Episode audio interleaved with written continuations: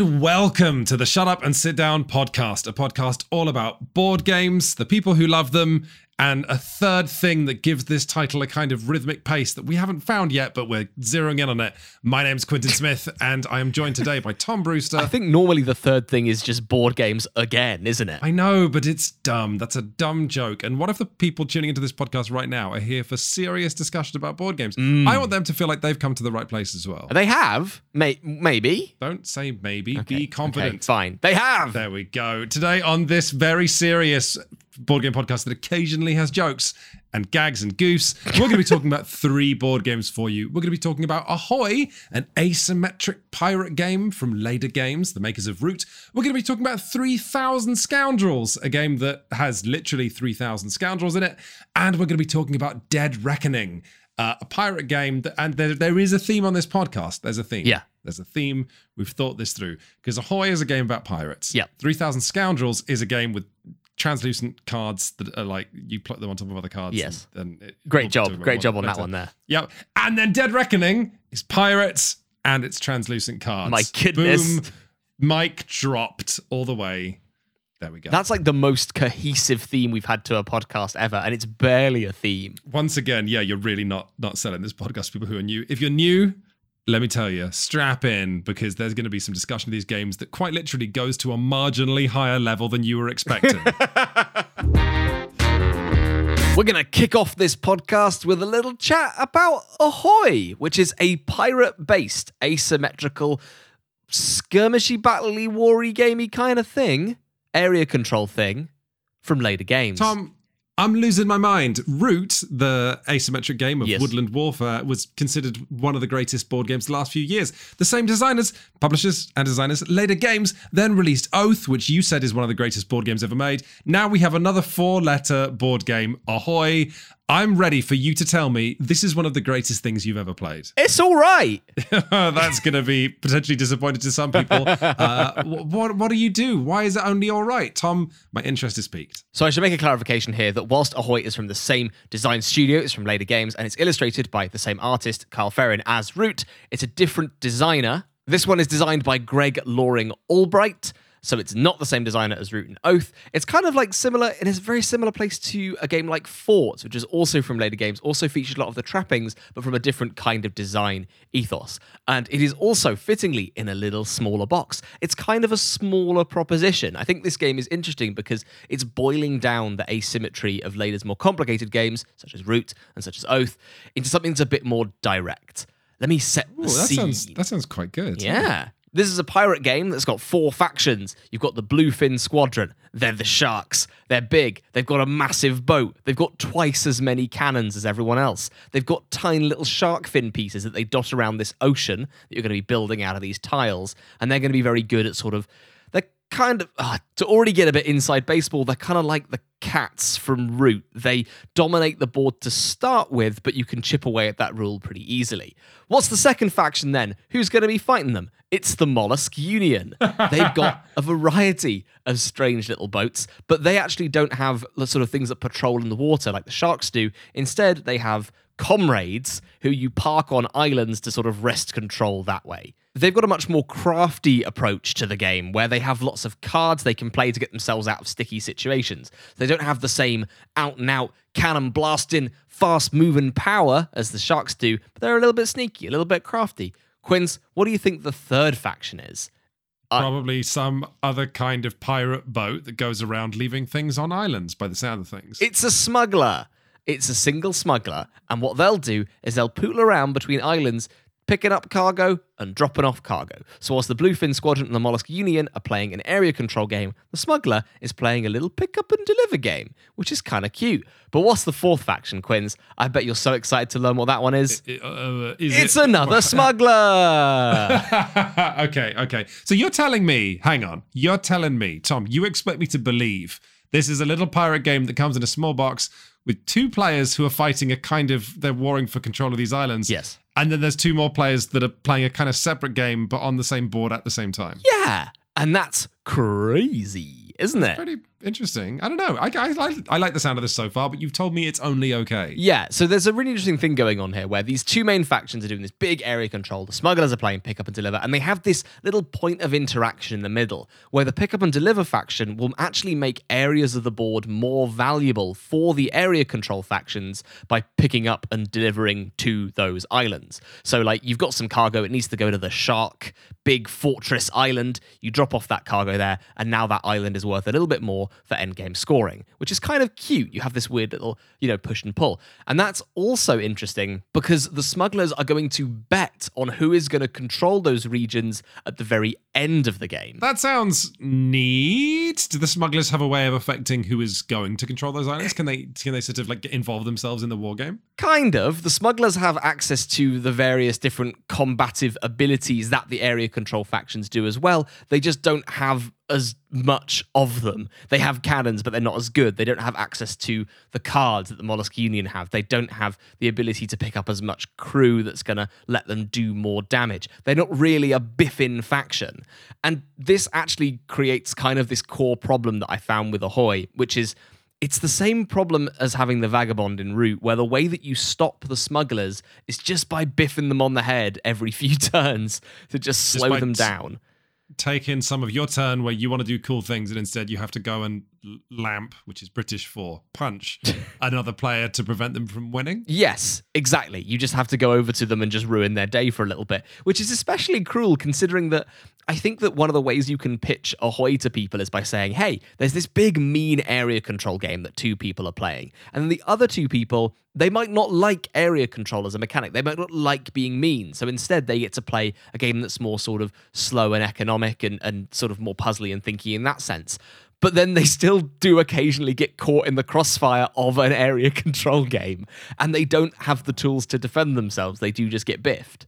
Um, I mean, I understand that Leder Games want to publish something that can be played at, you know, two players or three players or four players. But goodness gracious, Tom, we just got back from Shucks, the Shut Up and Sit Down convention, mm-hmm. where you got to see in person for the first time Panic on Wall Street, oh, a party game yeah. where half of the players are selling stocks and half of the players are sort of trying to are, are stock traders and trying to make money.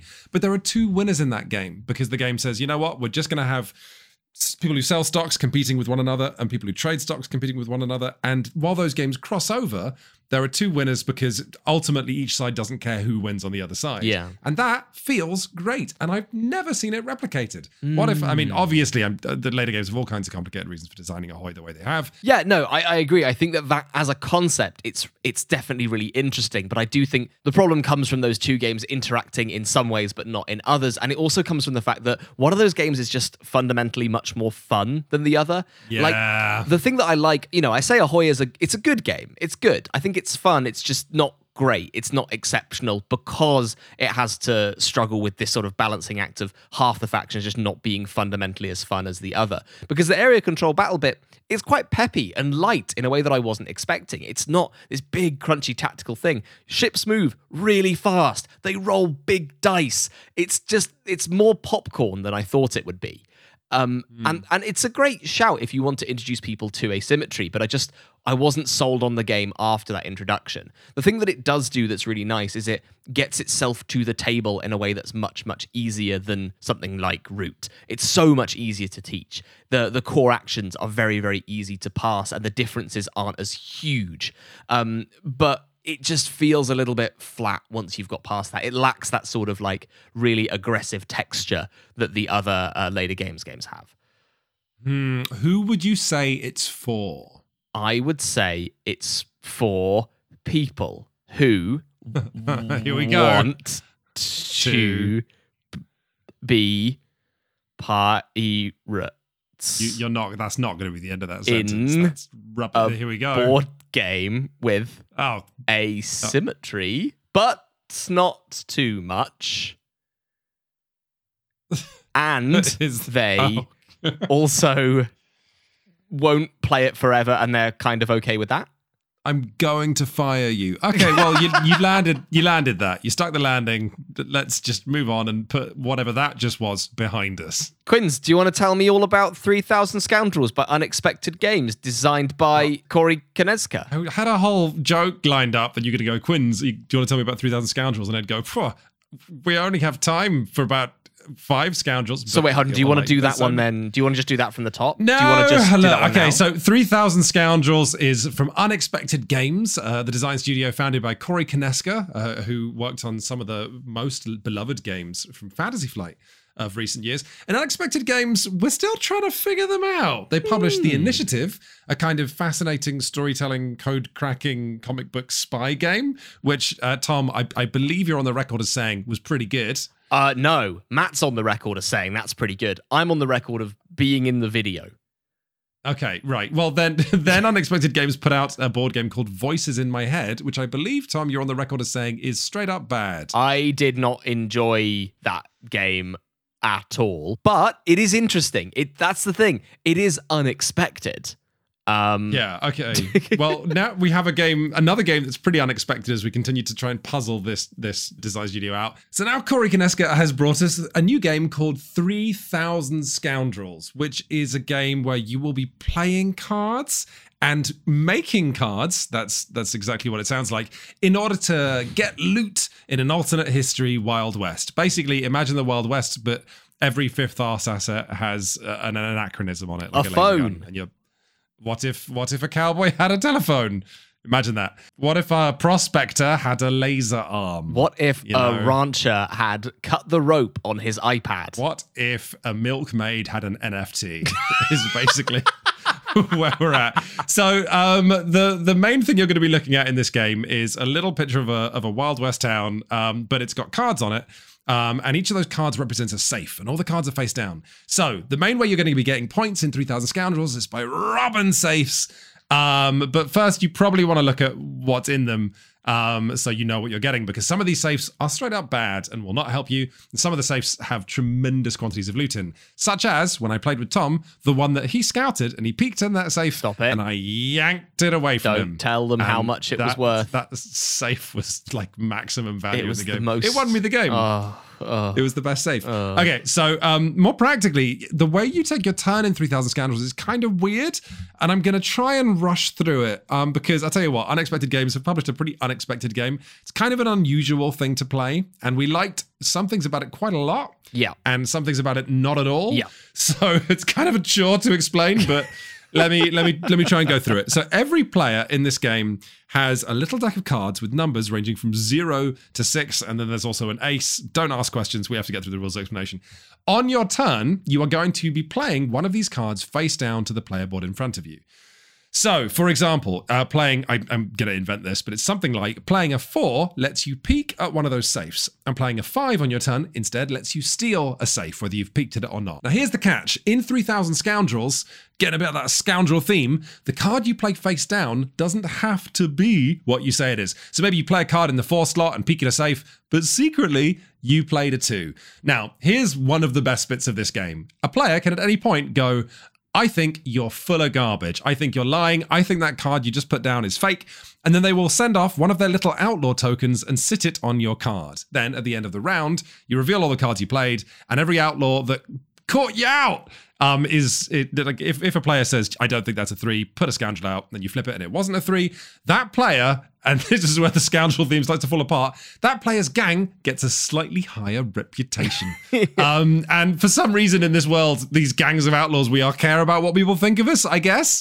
Um, the reputation and is also with the cops, I presume. I don't know. I Oh, maybe, because we are sending these these outlaws do get... Also, but the thing is, if you think of... Also, first off, what's happening in this theme? Like, you, do you send an outlaw to, to, to check if they would legally... stealing a safe, right? And it's like, oh yeah, no, they said they were stealing a safe and they were. Ah, oh, no. Now, and actually, if you if you get that bet wrong, so if you say I think this player's lying and they weren't, your outlaw goes to jail. Yeah. So like the theme is kind of like coming apart at the hinges here, but um, that, that's kind of weird because. Um, the other aspect of this game, at the end of your turn, after playing a card and doing one of these actions, which might be like get some money or peek at a safe or steal a safe, that money you're collecting can be spent on scoundrels. So th- there's another kind of card play happening in three thousand Scoundrels.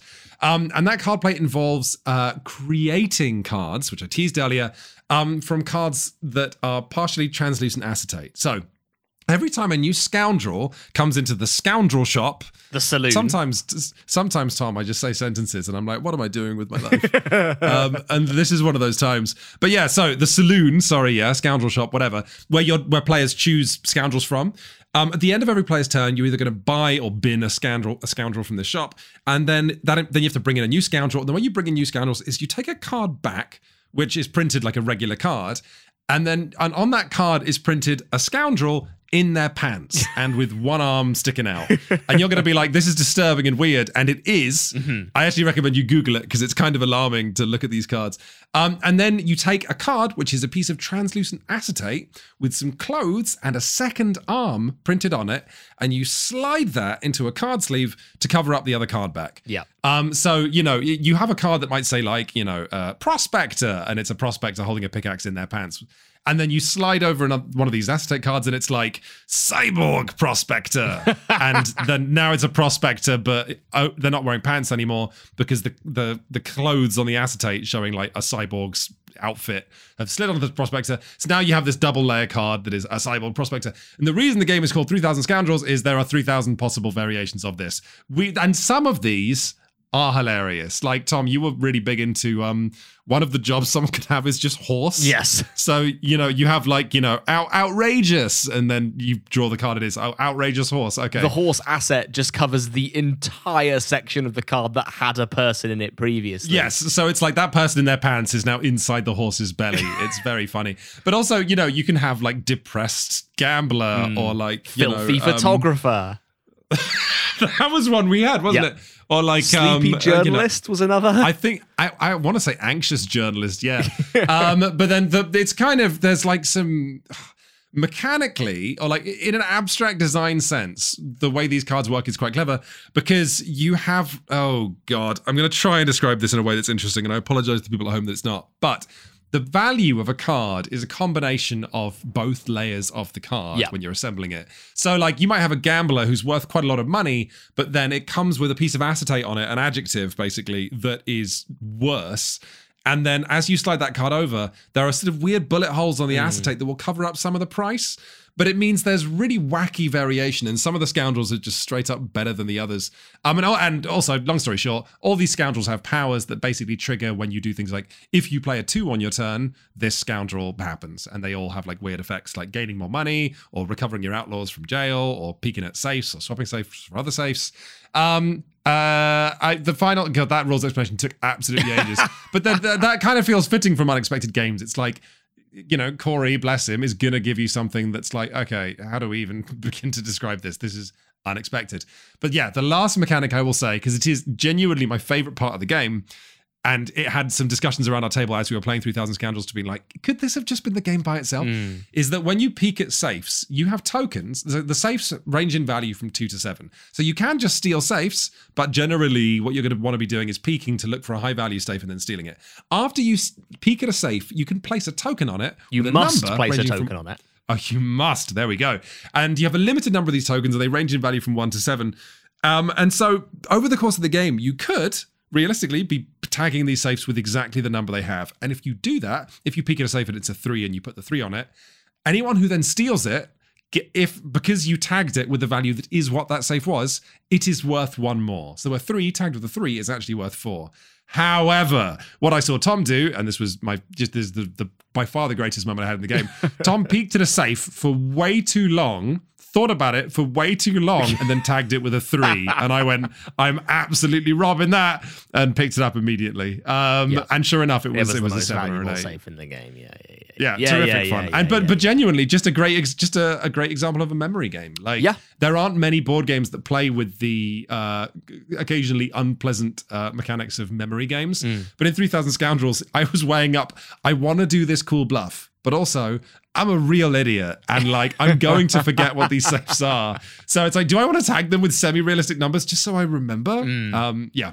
Yeah, I found that part of the game, the bluffing on the actual safes, as being really interesting because the incentive to mark correctly contrasts with the value of that information to the other players. And that that part of it is really nifty. I actually found the bluffing on the cards that people play at the bottom of their player mm. board to trigger their abilities, I found that far less interesting, especially in our yes. sort of short two-round game where the bluffing is it, it's it's almost entirely a vibes thing, right?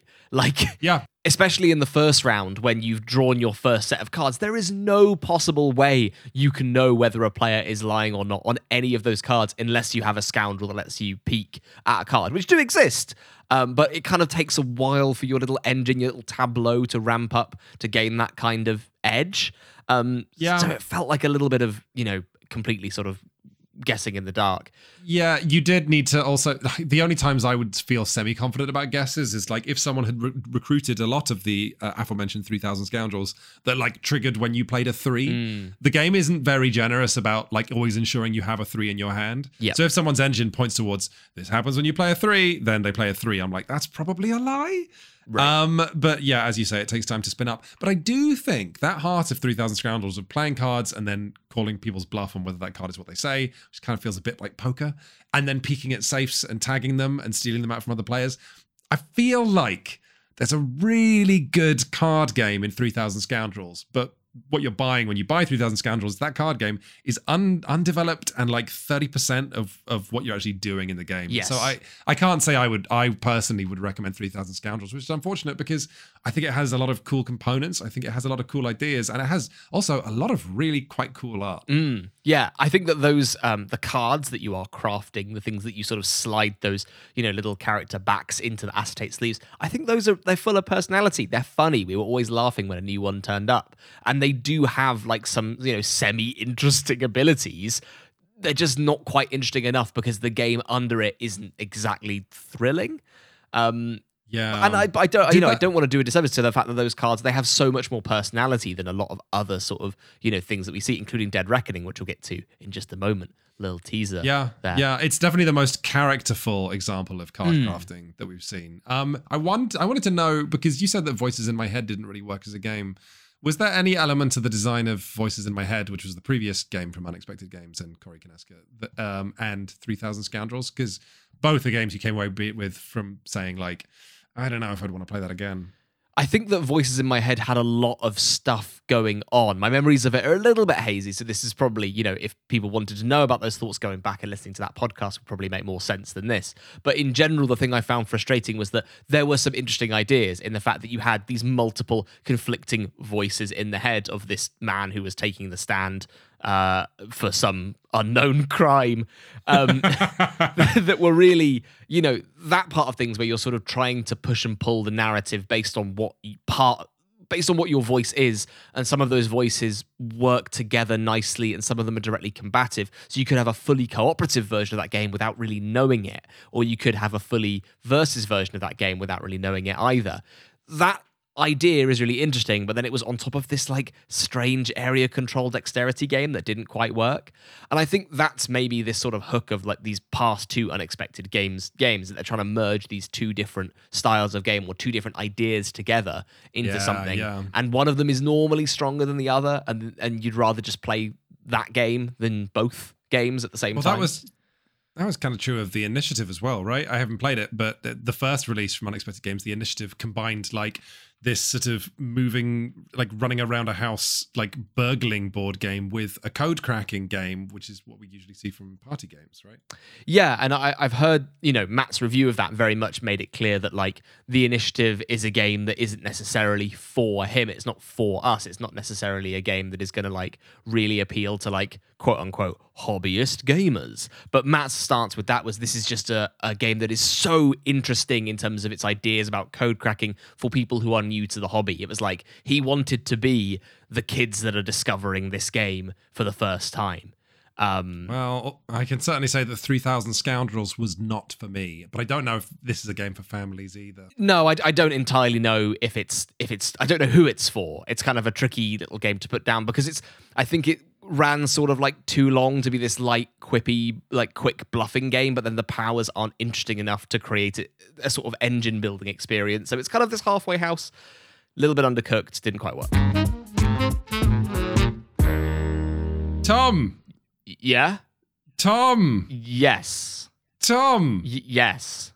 John D. Clair's made a new board game again. Uh, wow. The designer who, who seems to work almost exclusively with uh, A E G Games has published all kinds of games that Shut Up and Sit Down sometimes likes, we sometimes don't like. So let's let's blast through them real quick. Space Base, weird like slot machine generating space game involving a lot of dice. We quite like that. Cubitos, another game about rolling dice, but sometimes these these dice are like abstract cartoon animals. Tom, you quite like that, right? Yeah. But now you're. Yeah. Yeah, okay, yeah. And then Eco's First Continent, we thought that was super bizarre, uh, and we didn't really like that at all. Then there was uh, Mystic Veil, which he made out, which again involves multi-use cards. We didn't quite like that. There was uh, Edge of Darkness, which we also weren't so hot off. And now he's made another one. Doesn't he know that we have families to see? We've got meals to cook. We can't be sitting around bloody reviewing all your games, John D. Clair. But no, John D. Clair's made another new game. It's called Dead Reckoning. And as we said at the start of the podcast, this has the weird acetate card crafting from three thousand Scoundrels and the pirate theme of Ahoy. Yes. Yeah, it does. It's a big wide ocean four X game is what I put in my notes. I don't know what that means, wow. But it's what it is. Explain four X for the people at home who are not huge dorks like you. Explore. Yep. Exploit. Yep. Exterminate. Yep, that's one of Expand? them. Expand. Yes. That so feels like the same term- as explore. You would you had no confidence there, which I think is a ruse. I think you knew what those words are. You just wanted to sound like you had to reach for it. So yeah, so I didn't like sound like a dork. Dweeb. Yeah. So uh, this is a genre of games that you might trace back to things like, you know, Civilization, although the genre tends to relate to, although the genre tends to be in outer space mostly. But now you're pirates. You're pirates who are going to be going off and exploring a, a whole bunch of face-down tiles representing the ocean. You're going to be building up a kind of economic engine, maybe. You're going to be fighting other pirates. And the game is going to take absolutely ages, come in a huge box, and be very, very expensive. Uh, Tom, would you like to talk about the game in a bit more detail? Yeah, sure. Um, so yeah, Quinz is right. You're going to be sailing out into the ocean. You're going to be discovering islands. You're going to be putting influence onto those islands to control them. You're then going to be using that influence for those islands to shift goods around, to try and buy low and sell high. You don't do much of that. You more, more just sell them. You're going to be getting money, which you're going to be spending on upgrades to your crew, which is actually one of the most interesting systems in the game. So we'll save that for just a second. You'll be battling other pirates, which involves slamming a load of cubes into this absolutely garish, massive pirate-themed dice tower thing that isn't really a dice tower because it doesn't have any baffles in it, which Quinz was really fixated on for the whole time we played it. I just want a dice tower that will make me feel like the dice tower in Shogun did. One day. And no one, no one can provide it. One day. But all of this is driven by this card-driven system where you've got these cards that are, like in three thousand Scoundrels, like in Mystic Veil, made up of various sheets of clear acetate atop a sort of quite empty card back. So it means that you have this empty card back that you then fill with all these different icons based on how you're sort of building up that character. And that part of the game is quite strong. You have these various different characters on your ship. Everyone starts with exactly the same set of cards that you're then going to quietly customize and tinker with over the course of the game. Because not only do you add new sheets onto the cards to improve them and give them access to more stuff, you also are going to actually individually level those cards, which might be what gives you access to entire systems that you didn't have access to before. There's something really strange about the fact that the only way... So when we played this game, Quinz described the ship upgrade system to me, which is where you can change your ship to have like bigger sails or better cargo holds or more cannons. That system, you only get to unlock that when you upgrade your bosun to like be level three, which could take quite a while, and you might not even do it. There's a whole sort of sector of this game that you might only access if you really want to do it. And that part of the game I thought was really kind of interesting, that you can kind of tailor your crew towards what play style you're interested in. Outside of that, I wasn't entirely convinced of Dead Reckoning as an experience, because I didn't necessarily find the game to be piratey enough. It's, it's, oh, I don't know. Like, I keep thinking back to a game that is, like, certainly showing its years now, but it's Merchants and Marauders, mm. which is a game of, you know, like, pirates in the golden age of sail in the Caribbean, and it's sort of... It it has a really, really simplistic approach to um to piracy, which is basically... But but but ultimately, I think works ex- extremely well, which is players can sail around and they're picking up cargo, they're buying it, and then they sail somewhere else and they sell it.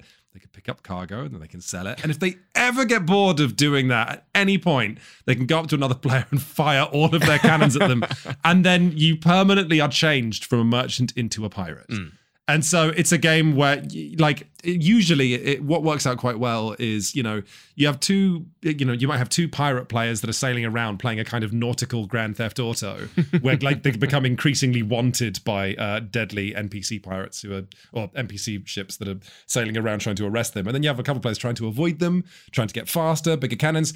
Um, Dead Reckoning seems to want to, oh goodness, you can build your boat in so many different ways. The book actually, the manual talks about multiple different paths forward, which can be attacking other players or developing islands or exploring or um, collecting and trading goods, I believe. Is that right? Yeah, something like that. Yeah, and so, the, and but it's not even like what kind of character class do you want to be? It's how do you want to build your ship in this um, sort of kind of... Uh, I'm gonna I'm gonna say torturously complicated um, uh, sort of engine system that John D. Clair has made. The first time that we played this, my nose was in the manual. I, I hate this so much. You you saw every time that you asked about a rule, my my entire crest fell. I became crestfallen, and I picked up the manual again to thumb through it and look for the rule that we were talking about. This is a very... Th- choppy is how I would describe the rules of this game. Well, hey, because it's kind of like watery. Yeah, no, yeah, that's that's yeah. good. That's good. I think that there's actually maybe I was trying to think about why this didn't quite work for me, and I think it might be because the most exciting part of the game is the crew and the ship and upgrading those aspects. But so much of the game is actually anchored. Well, hey, see, hey. That's another little boat thing to islands and territory and areas of the board. So you have this like large swathe of options, and, and combat isn't necessarily a particularly exciting route to go down. You end up with this game feeling like much more like an economic Euro game where you're building infrastructure rather than necessarily being pirates, upgrading a ship, you know, sort of altering your vessel and going where the wind takes you. It's a game where you you run the East India Trading Company rather than the pirates say, fighting yeah, them, yeah, right? Yep, yep. But no, it's it's it's that thing that I that always drives me up the wall in board games, which is, you know, we generally speaking, this was this this way of thinking was a lot more prevalent in about two thousand eleven. But you have these two schools of design, which is, you know, which used to be called Ameritrash, of which is, you know, themes, stories, rolling dice, lasers. Mm-hmm. So I mean, it's the laser prospector we were just talking about. That's Ameritrash, um, and they tend to be extremely swingy and tell great stories. And then you have a kind of um, uh, well, what's known as a Euro game, which tend to be quite economic. It tends to be about allocation of resource, and it tends to be quite um, arithmetical and fair because mm. players are crunching and doing all these complicated calculations to work stuff out. And over the last ten years, the like designer board gamers like you and me and the listeners to this podcast have realized that there are great games from both sides of this divide. But now we have designers trying to combine the two, and you get it in games like Dead Reckoning. And I just find it absolutely infuriating. The idea that Oh, I mean, you cannot have sort of like swingy, crazy dice combat when I am also... If I'm doing an algebra puzzle and you're giving me a wedgie at the same time, that simply doesn't feel good. And I found the random chance in Dead Reckoning, the random islands you encounter, the random cards that your deck spits out, the random things your opponents might decide to do, sort of absolutely flew in the face of trying to calculate my way to an economic victory. Mm. And, you know... I, I'm, I think there's like there's a lot to really like in the box. Like you have this very gorgeous yes. kind of v- ridiculous production, and it's admirable having so much ambition into being able to sort of sculpt your crew and your vessel. It just feels that you're doing it on top of this sort of like quite blank slate Eurogamey experience that's lying underneath it. But the thing that I'm interested in, right, and this is a weird little puzzle that I need to solve in my own brain in terms of coverage, I wonder if the... So there are some little expansions and little leg, semi-legacy bits and bobs that have been added to Dead Reckoning. They were part of the Kickstarter. I wonder if those are going to inject the sort of needed personality, Ameritrash, dice-chucking, story-based stuff that's maybe going to pull the players away from thinking about it as a sort of economical puzzle and more into the stuff that's going to feel a bit more piratey, a bit more excitingly sandboxy. You know what I mean? Well, if you, yeah, I do. And it, it's very peculiar to play a big, heavy game like Dead Reckoning. And ordinarily, if there's, because Dead Reckoning ships with these legacy expansions that add things like, you know, sea monsters and special pirates and special islands and all kinds of fantastical things to discover in a game where discovery is literally one of the ways you can win. By discovering new islands, you get, um, you get nudged towards winning the entire game. Um, so, but very peculiar for you and I to be looking at those legacy expansions and thinking, oh, there might be good stuff in here. But the reason that we didn't go on to play them is because both times we played this game, we were exhausted afterwards. Mm. The idea of making the game more complicated and adding more rules interactions is, uh, it, it, it's, it, it's a lesson for designers, and one that we've learned a few times over the years, that legacy is a thing that you inject quickly to a game that's already good. You can't have a game that feels kind of drab and then expect players to find the color later. Right. You know, it's, legacy can't be something that fixes a game. It has to be something that elevates a game that's already working. And when you talked about you, when you talked about sort of um, this game having a lot of blank space, it it, it triggered my memory of it. The th- I found something quite peculiar about Dead Reckoning, which is all the different aspects of the game, like these crew cards that you're upgrading, or the islands you're exploring, or the economic game that you're developing, all feel like they're creating space for one another, but no one of them is holding the game up, mm, right? Like sure. your crew, your your cards are so la- so blank and and so devoid of character, but that's fine because you're going to be exploring stuff, right? Well, no, the islands are actually kind of drab and there's not anything particularly exciting on them, but that's okay because we've got this economic game. But then the economic game doesn't really work, presumably because card crafting and deck building is supposed to be something that carries the game, and I don't know if any one thing is that is carrying the game. Yeah.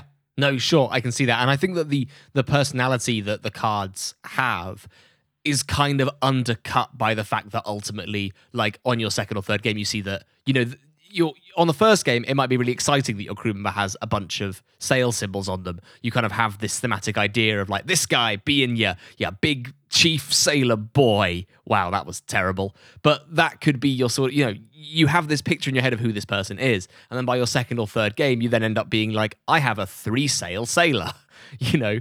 Yeah, um, yeah. Uh, yeah, I don't know. And I wonder if some of the the sort of the packs and the changes and the extra stuff might change that. And maybe maybe people should let us know in the podcast comments if they've enjoyed that stuff. But ultimately, I'm not jumping to play the game again, which is maybe the bigger problem here.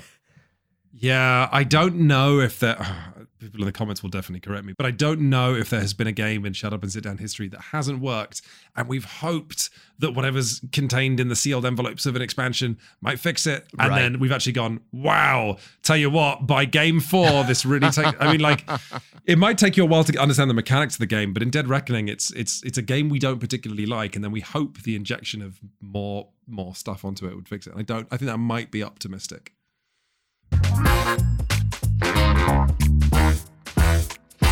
That got a bit dour, didn't it? All those people at the start of the podcast where I tease, you know, like slightly heavier conversation about board games than they were expecting. They've had their fill. Uh, let's talk about something a bit more fun. Let's talk about the video that you and I finished filming today oh, yeah. and that went up on the YouTube channel yesterday. Tom and I just did the board game review video equivalent of a triathlon, except there were four games, so it was a four-athlon, and that joke is actually in the video. Um, we reviewed the new City series from Queen Games. This is a series of games I've been excited about for a really long time. One of the greatest designers of all time, Stefan Feld. He has a lot of games that were out of print that you haven't been able to buy, sometimes for upwards of like five, six, seven years. Um, and Queen Games has republished a lot of them, and a new Stefan Feld game called Marrakesh, in a game themed around great cities of the world. So Hamburg is in there for some reason. And then there's Amsterdam. Uh, why am I blanking on the third one? New York City. City. And then uh, Marrakesh. And next year, or they're going to be doing a Kickstarter for two more games, Vienna and Cusco. Which you're not going to receive. Which I, I might well ask for it, Tom. No. I might well ask for it. Um, we had a lot of fun filming this video. Yes. You should, even if you, if you, th- I think if you look at Shut Up and Sit Down video reviews, rarely you'll have fun um, looking at this review of the City series that, as I say, you'll find on our YouTube channel. Um, because these games are at once really pretty great, mm-hmm. and also we have some pretty big problems with them. Yes. Um, it's, what what do you think we should tease on this podcast? I think if you want to hear about four games that are really quite good, like every single one of them is good, I'm quite excited for you to ask for numbers five and six in the City series, because we'll get to sit down to two really good games. Even the worst of fun. these games, yeah. I still had a pretty grand time playing, but Oh, wait, we we only recommend two of the four of them, mm-hmm. really, and even then is, is with a big caveat, a big, which you can find out about asterisk there. In the video. I think the main thing is it's like it's just so it is amazing how good these games are on a sort of like mathsy Eurogamey sort of quite chunky puzzly level. To let us forgive a lot of the other problems with them. Yeah, we've um we've been so so mean about Dead Reckoning. I almost want to like describe how these games make you feel. Like you're constantly pulled in, you're constantly given choices where you desperately want both things. You can really express yourself in these these Stefan Feld City games by like pursuing a strategy that is just your choice. Um, you're often also allowed to take big risks. Like, it's a, the, Stefan Feld makes Euro games where you can just be like, ah, oh, this will probably work out, you know? Yes. And and sometimes it will, and sometimes you'll really back yourself into a corner. Um, they're much more opportunistic than a lot of Euro games I've played. And they're not quite as, you know, like sort of cutthroat and businessy as things like Brass Birmingham or Food Chain Magnate, which are games where it really feels no. like you're trying to seize something out from under your opponent, but they feel like the game is giving you opportunities, and you take those opportunities when they arrive for you, and they're not necessarily going to kneecap another player in the process. Yeah. Uh, at the same time, these games, Stefan Feld famously, a bit of trivia for the podcast here, Stefan Feld, I believe, is a designer who creates his games like entirely in the abstract with no theme at all. It's just like he's German. So it's like, yeah, is there's a, a track and then there will be dice, and the dice you roll numbers and it's go. It's like he's in down. the room. Yeah, I, he, I know. The, Tom, that's just my impression. That's just amazing. That's just my talent as a broadcaster. Um, but yeah, these games are like totally themeless. Like, you know, you, usually Euro games are themed around businesses because that is something that, like, you know, both Euro games and businesses are about managing resources and hopefully watching numbers go up. Um, Stefan Feld games are not. Stefan Feld games are just they're they're like. I would describe the City series as like mathematics in a trench coat, you know? like, um, and what was really funny about playing these games for review is like, I was really excited to receive them, and we make fun of me for this in the video. I was really excited because it's like, oh my God, yes, four games that are all supposedly really good, two of which I've been out of print and I've been waiting for for like five years. Tom, come over, let's play them all back to back.